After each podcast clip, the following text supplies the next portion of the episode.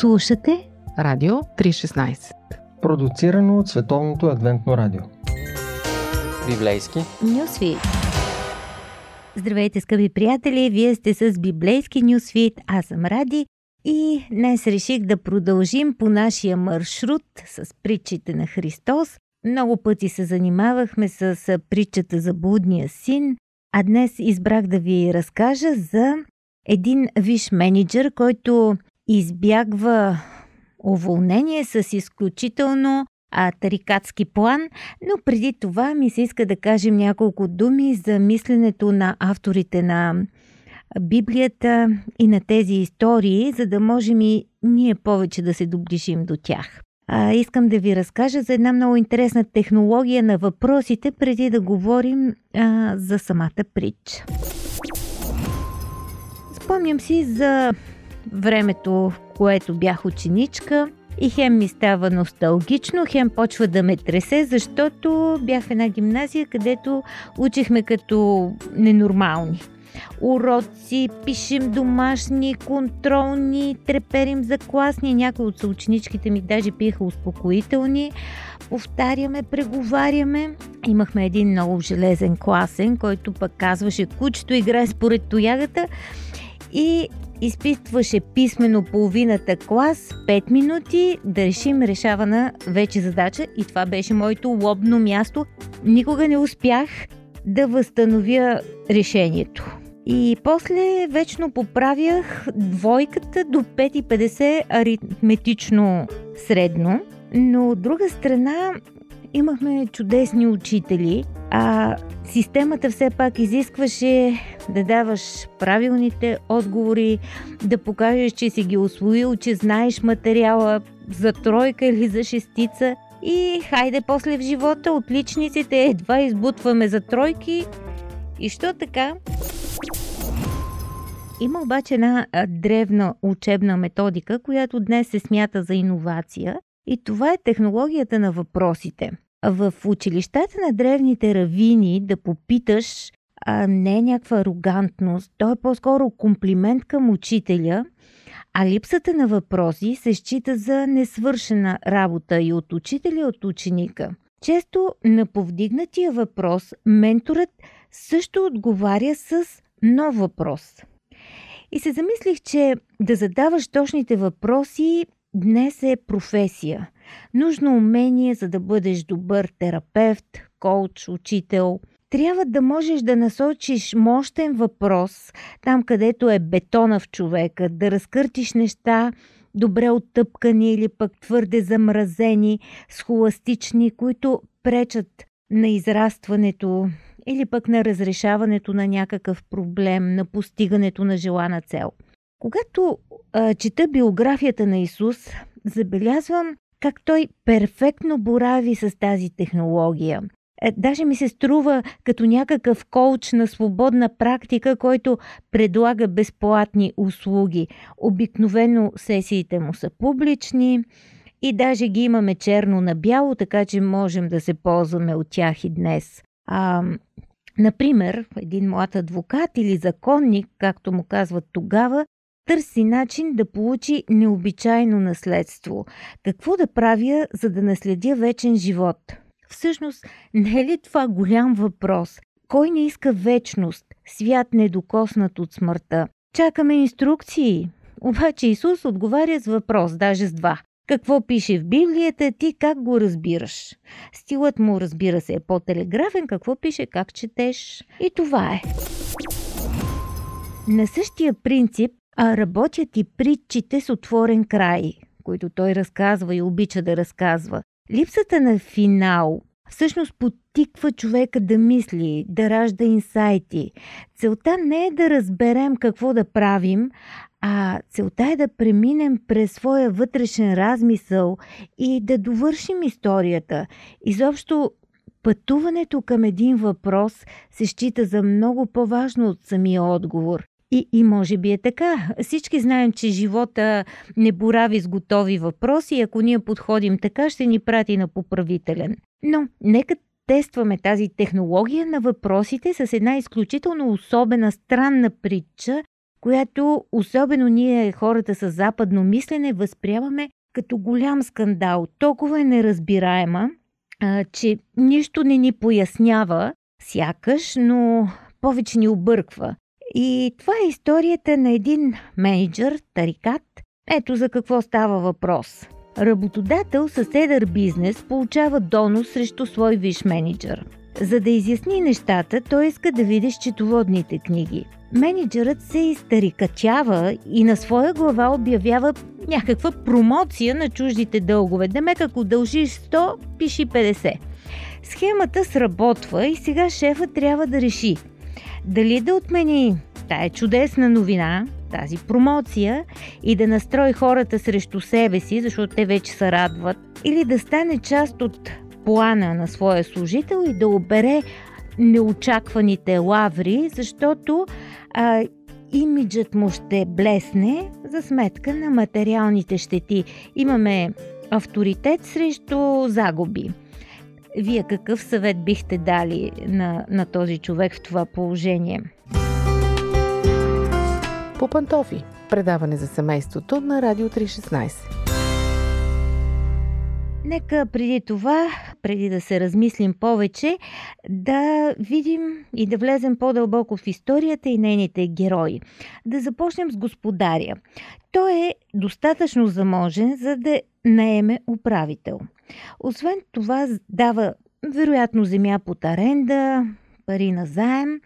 Най-вероятно е земевладелец, на когото плащат в брой или с продукти. А управителят не е някакъв счетоводител просто, а е менеджерът на цялото стопанство, на, на фирмите. Той движи бизнеса, урежда договори на лизинг, придобива активи, купува и продава добитък, купува роби и наема работници и всичко уж върви, докато някой донася на шефа за някакви нечестни сделки на служителя.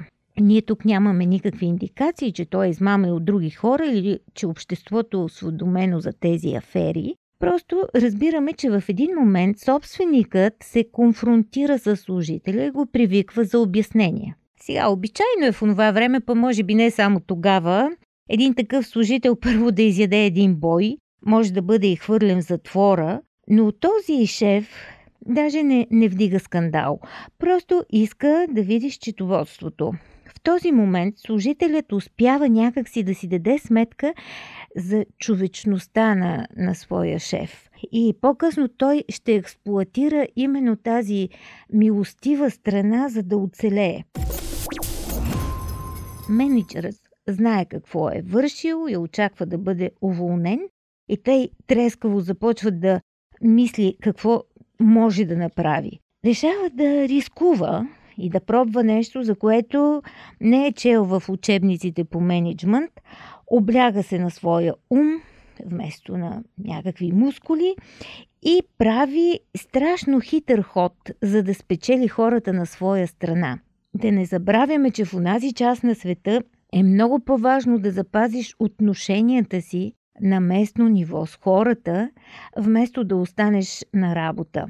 И така нашия човек започва частни посещения по домовете на хората. Не мислете обаче, че си търси квартира, защото очаква да бъде уволнен, нито ги подработва, за да му предоставят временен подслон и гостоприемство. Той просто разчита да бъде прият като член на общността, с надеждата евентуално да бъде наед на тази длъжност от друг заможен човек, който а, може да си позволи неговите услуги. Нека ви дам още малко културни настройки за времето, в което е разказана тази история. Тогава няма нито съд, нито обществена сграда в селата и бизнес делките, за които хората трябва да бъдат информирани, се правят публично или при вратите на града. За това са нужни свидетели, както когато Влос откупува Руд, примерно една такава история, описана в Стария Завет. А частните сделки, като наемане на земя или заеми, се извършват в дома на земевладелеца или заемодателя. Може да си спомним класиката Кръстникът, където целият бизнес се въртеше в дома на Дон Корлеоне и същите неща се случват тук. менеджерът се опитва да се утвърди в една позиция, която ще му позволи да бъде прият и да извършва бъдещи бизнес делки като менеджер на друг собственик. С тази цел той призовава длъжниците и ги карат да намалят размера на дълговете си. Той, разбира се, би могъл да го направи лично, но тогава ще отвори много широко вратата за обвинение в измама и затова той просто ги потиква самите те, платците, да направят поправката на дълга. Разбира се, те не подозират за проблемите му и вярват, че а, собственикът го е авторизирал и одобрява редукцията на сумите и го мислят за добросъвестен посредник. Не се съмняват, че действа от името на своя шеф, то обаче трябва да побърза преди истината да излезе наяве. Но, какво мислите, че правят длъжниците? Те се радват и започват да празнуват, да разказват на близки и приятели, че а заемодателят е опростил голяма част от дълговете им и започват да го затрупват с благодарствени писма. В малките селца подобни новини се харчат като топъл хляб и за нула време а, всички започват да хвалят доброто сърце на този достоен бизнесмен. След като управителят на своя глава намалява чуждите дългове, пред самия бизнесмен има два пътя. Той може да извика длъжниците, да обясни ситуацията и да отмени а, промоцията на дългове, но това означава да обърне радостта на хората в гняв и неговият имидж задължително би пострадал, защото представете си колко е умен, след като подобна измама му се случва под носа. Другата възможност е да влезе в плана на своя служител и хладнокръвно да понесе загубите. Какво е решил? Краят е отворен, не знаем. Знаем само, че хвали менеджера. Какъв тарикат! Как хитро го е намислил. Де да бяха и синовете на светлината толкова отракани. Всъщност, дали този менеджер ще отърве кожата? Може би, а, но това не зависи нито от неговите качества, нито от напаните му. Всичко е в ръцете на шефа му. Оцеляването, средствата за препитание и позицията му в обществото. И ние, приятели като този тип, сме склонни да създаваме голяма бъркотия, прецакваме всичко, действаме понякога нечестно спрямо Бог, понякога нечестно спрямо другите или заедно в комбинация. И в крайна сметка, като теглим чертата и направим пълното счетоводство, всичко, което можем да направим е да се доверим на човещината на Бога, на Божията милост. Остават въпроси за вас. Ако вече сте получили Божията милост, какво ще правите с нея? Или ако тя ви се предлага сега, какво ще отговорите? Какви стратегии имате, за да бъдете добре прияти в своята общност? И какви събития бихте провокирали, които да породят похвала за шефа? Как можем да поправим грешките, които сме направили? Колко дълбоко и значимо е нашето осъзнаване, че сме зависими от Божията благодат. Слушате Радио 316 Продуцирано от Световното адвентно радио. сайт 3-16.bg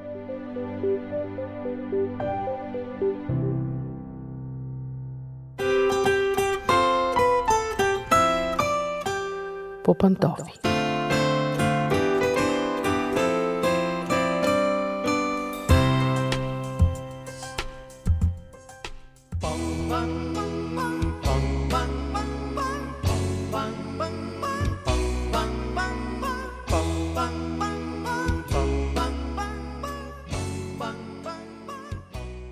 Здравейте, уважаеми слушатели! Аз съм Мира и днес отново сме по пантофи, за да си говорим за семейството. Чудила съм се как е възможно да има такъв парадокс в живота ни.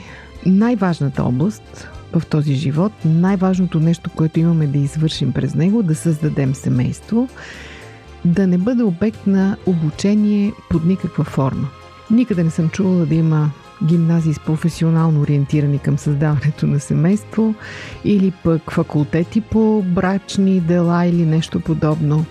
Всички ние се самообразоваме по тази тема. Малко несериозно звучи, дори плашещо, но ако се срещнете с млада двойка, на които им предстои да се оженят, те често са искрено очудени, ако ги попитате дали са карали курс по предбрачно съветване, казват защо, няма нужда, ние си знаем всичко, мама и тате са ни научили, чели сме книги, чели сме сайтове, статии и така нататък. Странно е, но ние в медиите сякаш се превръщаме в нещо като инстанции по обучение. Глупаво е и безсмислено дори бих казала, но това, което можем да направим е най-малкото да ви напомним, че е добре да се консултирате с професионалисти.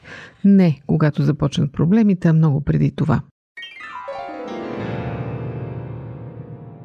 Днес искам да си говорим за това какво е нужно, за да бъде една връзка стабилна, споделена и щастлива. Звучи прекалено тривиално и може би прекалено лесно и в същото време не чак толкова. Защото връзката иска работа и общи усилия. Най-важното разбира се е любовта между двамата, но не бива да забравяме, че тези двама са хора, които се развиват и променят и трябва да се учат да живеят заедно. Това не става от само себе си. Специалистите са забелязали, че стабилните и щастливи двойки имат някои общи черти – Разбира се, в основата е любовта, не е достатъчна, или поне зависи колко е силна, защото тя помага да се преодолеят проблемите и да се продължи в същата посока. Всъщност, интимните отношения са един прекрасен трамплин дори за личностно израстване. Да обичаш някого, да живееш с някого е предизвикателство. Предизвикателство да излезеш от собствената си зона на комфорт, да споделиш личното си пространство с друг човек, да рискуваш да бъде злоупотребено с теб, да дадеш доверие, да рискуваш да бъдеш предаден, да бъде предадена вярата ти, любовта ти и така нататък. Няма съвършени връзки, трудности има абсолютно във всяка. И това, което крепи една двойка заедно и не просто заедно, а щастливи заедно, е много важно. Здравата основа и силните отношения не могат да бъдат разрушени лесно, ако се спазват няколко много простички правила. Първото от тях се нарича внимание. Нищо по-осезаемо и задоволително няма от това да усещаш вниманието на човека, когато обичаш ставаме по-силни като личности, по-отдадени на връзката си, ако получаваме необходимото внимание и разбира се обратното, когато не го получаваме, ние се рушим и като личности. Разбира се, изобщо няма да споменаваме и да коментираме патологичните зависимости, задоволяването на болни нужди. Говорим за нормалните отношения, за човешката проява на обич и зачитане. Откритото общуване, показването на обич чрез внимание е нещо, което ни прави все по-близки защото хората, с които живеем, заслужават по-голямата част от нашето внимание от останалите хора. Това не означава, че ние трябва да имаме едни и същи интереси, да споделяме една професия или общи хобита. Да, това може да помогне, но не е основното. Много двойки без общи интереси също се наслаждават на своя съвместен живот и се чувстват щастливи. Точно защото са разбрали ключовото значение на вниманието към другия, към неговата личност, към неговите чувства, към неговите интереси и така нататък. Вторият много важен компонент на щастливата и стабилна връзка е вярата или доверието. Доверието се дава и после се печели. Понякога във връзките даваме доверие на човек, който смятаме, че заслужава, а после получаваме тежък урок за цял живот. Да имаме доверие на партньора е много добра основа, за да бъдем себе си. Да можем спокойно и без страх да споделяме съкровените си мисли и желания, дори онези, които ни компрометират. Доверието е онази вяра, че можеш да бъдеш абсолютно чист и открит и да знаеш, че няма да бъде злоупотребено с теб. Тогава връзката процъфтява, тогава чувствата и мислите са споделени и се чувства много високо ниво на удовлетвореност – когато се усещаме приети, обичане такива, каквито сме. Една мъдрост гласи Аз казвам истината, защото това е единственият начин да помня. Това идва от доверието. Да казваш истината, дори да е болезнена, е по-добре, отколкото да се скриеш зад маска или фасада. Една връзка предполага, че си обичан, обичаш и то истински, и в двете посоки. Голяма част от тази откритост изисква поемане на лична отговорност за действията. Какво да кажем за дискусии по Радио 316? Другото важно правило за щастливата и стабилна връзка е честност. Честността, чувството за справедливост към другия и към себе си. Трудно и не само трудно, пагубно е да лъжем партньорите си. Когато се намираме във връзка, когато сме семейни хора, верността не е опция. Тя е приоритет, единствена възможност.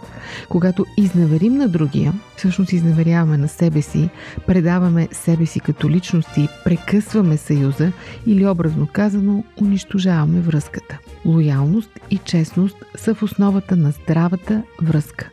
Лесно е да бъдем с друг човек, когато всичко тече по мет и масло, когато сме весели, когато има пари и няма никакви проблеми. Но именно трудните моменти са проверката за лоялността и честността. Точно тогава имаме най-голяма нужда да се облегнем на рамото на човека, когато обичаме. И колкото по-силни, по-чисти са взаимоотношенията ни, толкова по-лесно ще се опираме на него в труден момент. Друго важно правило, ако искаме да имаме щастлива и дълготрайна и стабилна връзка, е да се приемаме такива каквито сме. Всеки да приема другия. В началото е лесно. Всичко изглежда перфектно, другият е съвършен в нашите очи и съответно приемането му не представлява никаква трудност. Само, че нещата се променят. Ние научаваме и разбираме неща за него, които не са приятни, той се променя, никой не е перфектен. В процеса на опознаване излизат качества, които не ни харесват понякога. Всичко зависи от това колко сме отворени към промените в другия, колко висок е нашият прак на поносимост и на приемане. Недостатъците могат да бъдат прияти с любов, да не се превръщат в нещо, което да предизвика омраза във връзката. Качеството на щастието зависи от приемането един на друг, от толерантността и уважението към личността на другия. Разбира се, приемане не означава съгласяване с зло. Това, че другият ме приема, не означава, че аз мога и съм свободен да остана такъв какъвто съм. Защото тук се задвижват другите правила, които вече споменахме. Уважение, зачитане и доверие. Но приемането на другия е базово условие, защото иначе много лесно ще стигнем до отхвърляне, дори още преди да сме престанали да бъдем влюбени. Защото да приемаш приликите е лесно, трудно е да приемеш разликите. Следващо правило за хубава, щастлива връзка откритото общуване. То до голяма степен е свързано с честността и лоялността, но тук става въпрос именно за комуникацията. Именно в нея се състои силата на връзката да растеш заедно с другия, да бъдеш прият и подкрепен, да даваш доверие, да получаваш лоялност, всичко това се базира на добрата комуникация. То е ключът за решаването на абсолютно всеки проблем. Недоизказването на неща, изричането на лъжи, спестяването на истини. Всичко това ограбва нашата възможност да опознаем другия, неговите чувства, мисли, нужди и съответно той да опознае нас. Това разбира се не е лесно. Това се гради цял живот. Много често ние сме израснали в съвсем различна среда. Свикнали сме на различен начин на общуване. Затова е нужна воля и специално намерение, за да можем да се научим да общуваме качествено и най-вече открито. Това е цяло изкуство. Да говориш истината, да бъдеш верен, без да нараняваш. Всичко това, разбира се, те изчерпва условията и правилата за добра и щастлива връзка. Може би в най-най-долната част на основата на добрите взаимоотношения стои за вярващите хора общата вяра в Бога. Всяка двойка, която споделя обща вяра, знае какво благословение е това и как това помага за надграждането на всички останали стъпки, които вече споменах. Любовта, естествено, ние забравяме, ние започнахме с нея и ще завършим с нея, защото тя покрива много недостатъци и прощава много грехове. Но ще се радвам искрено, ако поне мъничко съм ви помогнала да се замислите за това как подреждате приоритетите си спрямо своя партньор. Иска ми се да ви насърча да търсите професионален съвет, професионална подкрепа, когато усещате, че нещо не върви. Независимо дали все още не сте женени или сте женени отскоро или от много години. Насърчавам ви да се опознавате цял живот. Никога да не възприемате партньора си като прочетен вестник, като нещо, което няма нужда повече от вашето внимание. Ако положите усилия в тази посока, наистина гаранцията за удовлетвореност от щастливата връзка е голяма. Това беше от мен за днес. Надявам се да ви е било интересно. Дочуване до следващия път.